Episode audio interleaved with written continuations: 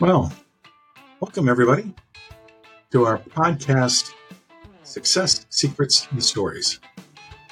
This podcast is hosted by me, John Wandolowski, author of Building Your Leadership Toolbox. And I am here with my friend and co host, Greg Powell. Greg? Hey, everybody. So, this podcast is dedicated to a particular issue described in previous podcasts, and I know you guys have been listening. Hmm. It's to highlight the effect of being engaged in your life. Now, Greg, I know you have an interesting uh, quote that you'd like to talk about. Thanks, John. Yeah, let me share this with you folks. Life is in the windshield, not in the rearview mirror. I really, really like this quote because it's the clearest example of how people are challenged by their conduct. To be more specific, what happened in your past can affect what you're doing, but it's nothing more than a memory. That's what the past is. You can either learn from that memory that can influence and help you in the present moment, or you can allow that memory to affect your present and create a distraction where you're no longer engaged in what you're doing. You remember the old days with the shopping malls. Remember my son, he loved to run and have me chase him in the mall. And he hmm. would run and he would see me coming after him because he was looking right at me. He was looking back at me. And I'd say, Gregory, look where you're going, not where you've been. Well, this is a little bit more sophisticated than that. Yes. Right? So the key here is understanding when the distraction is overwhelming and the individual, the team needs to step back and find a path forward. So what do I mean when I say the path forward? It means don't dwell on how upset you are about something negative that occurred in the past. Turn that anxiety into energy that focuses on a successful solution in a forward direction. Deal with the facts and limit the opinions of others. Issues that affect looking forward or ahead are things like banishing all second thoughts and self doubt. Just simply block them out. Do not get mired in the I can't believe we're in this predicament or what if game or somebody tried that years ago. Oh, I, I love that one. It's like, you know, back in, in uh, 93, it's like, uh, it's 2023 now. Um, yeah. They, or the, the what if game. I think something, the what if game kind of reminds me of something that Dr. Durst had happen in his actual class. You know, he, he described that every time he was trying to give an example of responsibility and, and being the core, that you have to take responsibility for your life. And, and, and no matter what event that you're talking about, he would have somebody stand up and say, but what if?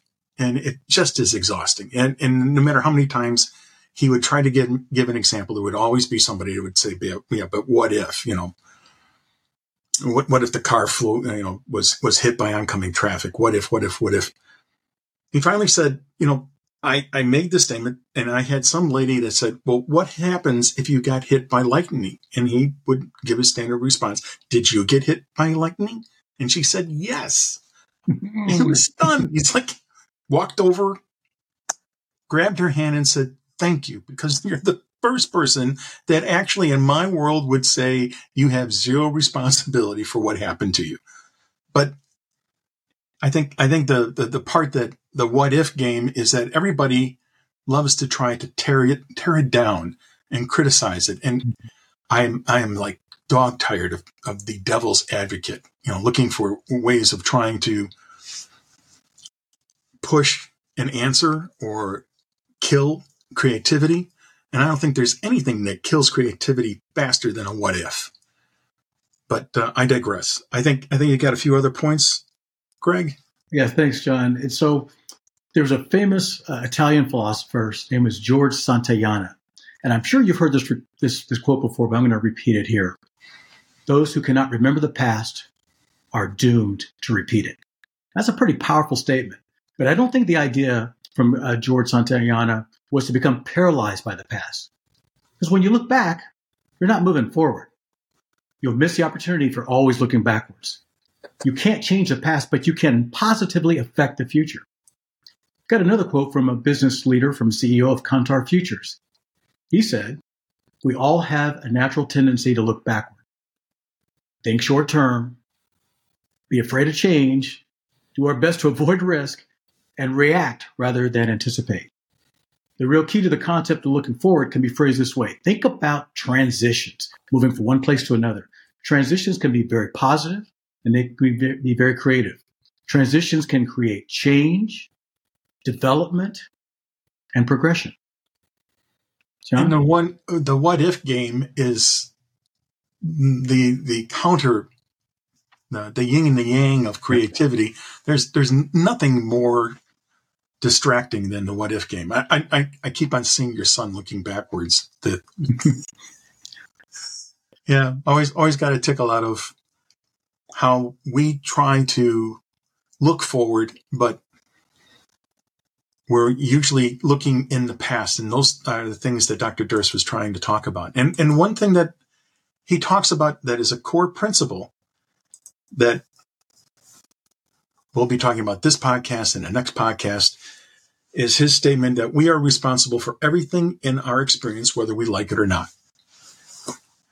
So for me, I think memories are the challenge here. Uh, significant memories, regardless of how they're generated, are the places where our minds like to go and retrieve things from the past. The key is that the memory can either be a positive or a negative.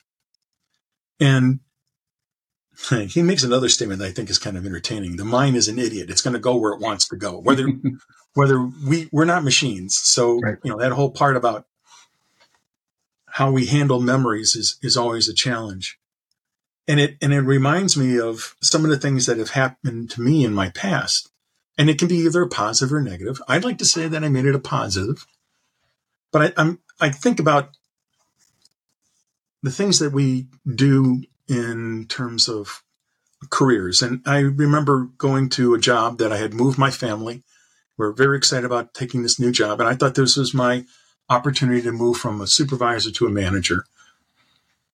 And I'm sitting in the office of the HR manager on my first day. And I'm very excited. Uh, it's a Fortune 500 company. I think this is where I want to put my career.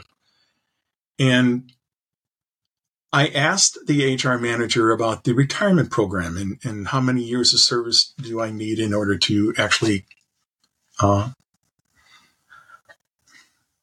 meet the requirements for that for that opportunity. And, and he stopped and he looked at me and went, Nobody retires from this company. The longest tenure person we have in management right now, right now has eight years worth of service.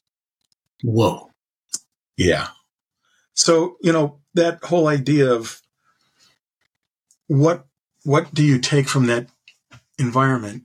And how uh, active are you in terms of listening and being in the now? I was practicing my resignation letter at that point but I, I, really didn't understand the environment. I got a very clear signal on the front end that i think i made a mistake. And I went and worked with this supervisor, and I, I, should give a little background. This supervisor, I'm sorry, this manager, because I came in as a supervisor. This manager was probably the most intelligent, highest IQ person I have ever met. Taught me a lot in terms of what's involved in terms of operations. Very sharp guy. Uh, he had a problem that I had a degree and he didn't. And I think that was some of his problem. He was threatened by you, John? He was threatened. And I think, you know, looking at it, it was a caustic environment. It was demeaning. It was, it was clearly prejudiced in terms of my background. And I couldn't respect him more because I thought he was a very good teacher, but I knew that he had issues, to put it mildly. And after about well, it was actually 12 months as I was going into my performance review. And during this time, he had actually spent two months, almost three months off the job. And I was doing his job as a manager and my job as a supervisor at the same time. And he was basically summarizing my career and giving me a performance review at the time. And at, at that point, I had already started to look for somewhere else to work. And I had my resignation letter in my pocket he finished his review and I said, well, to be honest, um, I'm handing in my resignation. And there was that surprised look on his face of, you know, what's going on? And he said, you know, this is a good review. I mean, you got you got a B minus here and you could have had a, a, a, perfect score. And I said, well, okay, tell me what I didn't do. he said, well, it, the organization had safety issues. Like, it's not me. It was a different department in the organization that had the safety problem. He goes, yes, but we all share the safety issues together. Okay. Um, but I, I told him, no, the, this resignation stands. And he said, uh, okay, I have to know, how can somebody as stupid as you be as successful as you are? and I, I laughed because, you know, the reason that he was promoted was he beat the records of his predecessor in terms of production.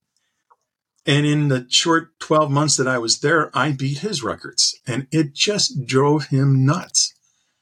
And I said, well, you know, technically your mind is superior to mine and you've demonstrated that over time. That's great. But your one mind is not as strong or as competent as my 12 minds. That be me and the 11 people in my department. And 11, I'm sorry, 12 minds versus one will win every time. And he, I let them, let him sink in a little bit. And he said, well, give me an example. Where, give me an example of how your approach is better than my approach. I said, fine. Do you know that they call you a librarian here? Because every one of our manuals you keep in a bookshelf behind you with a card in it that they have to sign out. I mean, seriously? This is information they should have. And then I looked him in the eye and I said, by the way, you don't have to buy any more copies because I already did, and they're in the shop, and that's what they have already. So I bypassed your library a long time ago. And just to look in his face of, wow, you know, I couldn't have gotten given him a better example. And he turned around and he looked at his librarian approach and realized how really bad that is in terms of creating teamwork and how me bringing that information into the environment for them to have was considered one of the better pluses in my management style. It was just that simple. It, it isn't so much whether you're fighting intelligence or not, it's whether you can manage and lead. It isn't a contest of intellect. And that's why I, I think he missed the whole concept of MBR. If anybody could have learned anything from MBR, it would have been him because he was bright enough to make the connections. But when I gave him that input, he changed. I had people that called me later that were complimenting me that he looked like he was really making some inroads of, of mm. changing. He did regress back after a period of time, but you know what? It, it had an effect. And I, I know that was an MBR effect. Greg, maybe you can talk about the MBR approach a little bit. Yep. Thank you, John. And two very good examples you gave about taking responsibility for your own career and livelihood, as well as basic uh, book information that your team needed. You, you, decided to do something about it and you did. Right. So Dr. Durst described the two stages of uh, MBR management by responsibility. And this explanation may expand the definition from the simple statement. There's a couple stages. Stage one, at least take 100% responsibility for the reactions and actions of an event. In other words, notice it's response hyphen ability in two words, but one, one meaning here response ability. Uh, yeah, it's two words. And, and really, that's the point. There's that ability to be responsible. Exactly. Right. So you could live the rest of your life crippled, feeling unfairly treated, even being victimized, or you can choose to be productive, happy, and successful. You have the total choice the responsibility to decide how to conduct yourself. Let's look at stage two. Once you start taking 100% of responsibility for your reactions to an event, you'll notice that you actually are responsible for it. It starts with taking responsibility. Now, stage two might sound a little confusing, so let me help out just a little bit. The very first reaction when something goes wrong is denial. Yeah. It's not my problem. I yeah. That, they did that. That's how they sent it to me, right? The guy on the left, not me. Right? Guy on the left. It's a human nature. It's our human nature not to take the blame. So right now, there's no robots. There's no AI here. It's us. It's right. human beings, flesh and blood. And our default is to deny, deny, deny, deny, right? You know it's not my fault. As soon as you accept responsibility, however, for actions or reactions in your environment, that they are your reality, and instead of hiding in denial, you actually can move on. You can pick up and move on. This is a real difference between an effective leader and a compromised leader. It's really that simple. Again, an effective leader makes things happen, takes responsibility, leads forward, versus a compromised leader saying, I'm the victim here. It's, I didn't do this. This was given to me. I got dealt a bad set of cards.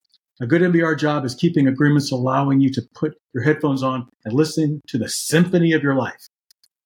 A lousy job where you don't keep your arrangements would create a different type of music in your headphones. And we know what kind of music that is. Mm-hmm. You're writing the theme of your career or your resignation.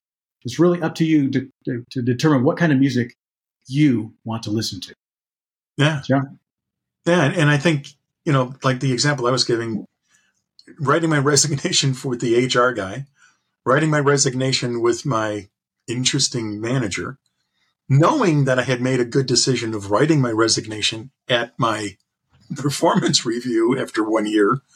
Um, yeah. Uh, yeah, you wrote your resignation music, John. Yeah, man. It's like, geez, could it have been any clearer that if you're taking responsibility for the environment you're in, people who play victim will stay in that environment for years and years, hoping to either outlast or the promise of advancement would have been applied and you can move past that particular manager. There's there's different reasons for staying in that environment.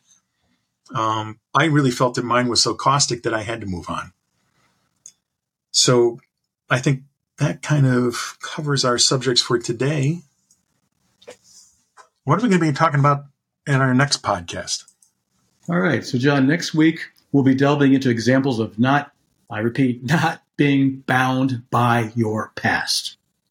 Which is which is a, a kind of an addition to what we're doing today. I mean, it's trying to talk about some other examples that are, I think, very good examples on getting past the things that could be holding you back. So, uh, this is the part in terms of how we pay our bills. My uh, book is available uh, from Lulu. Uh, Lulu.com and Amazon.com. Building Your Leadership Toolbox. The ebook is available on Barnes and Noble. The podcast, obviously, you found it. Thank you very much is available on a lot of popular podcast formats.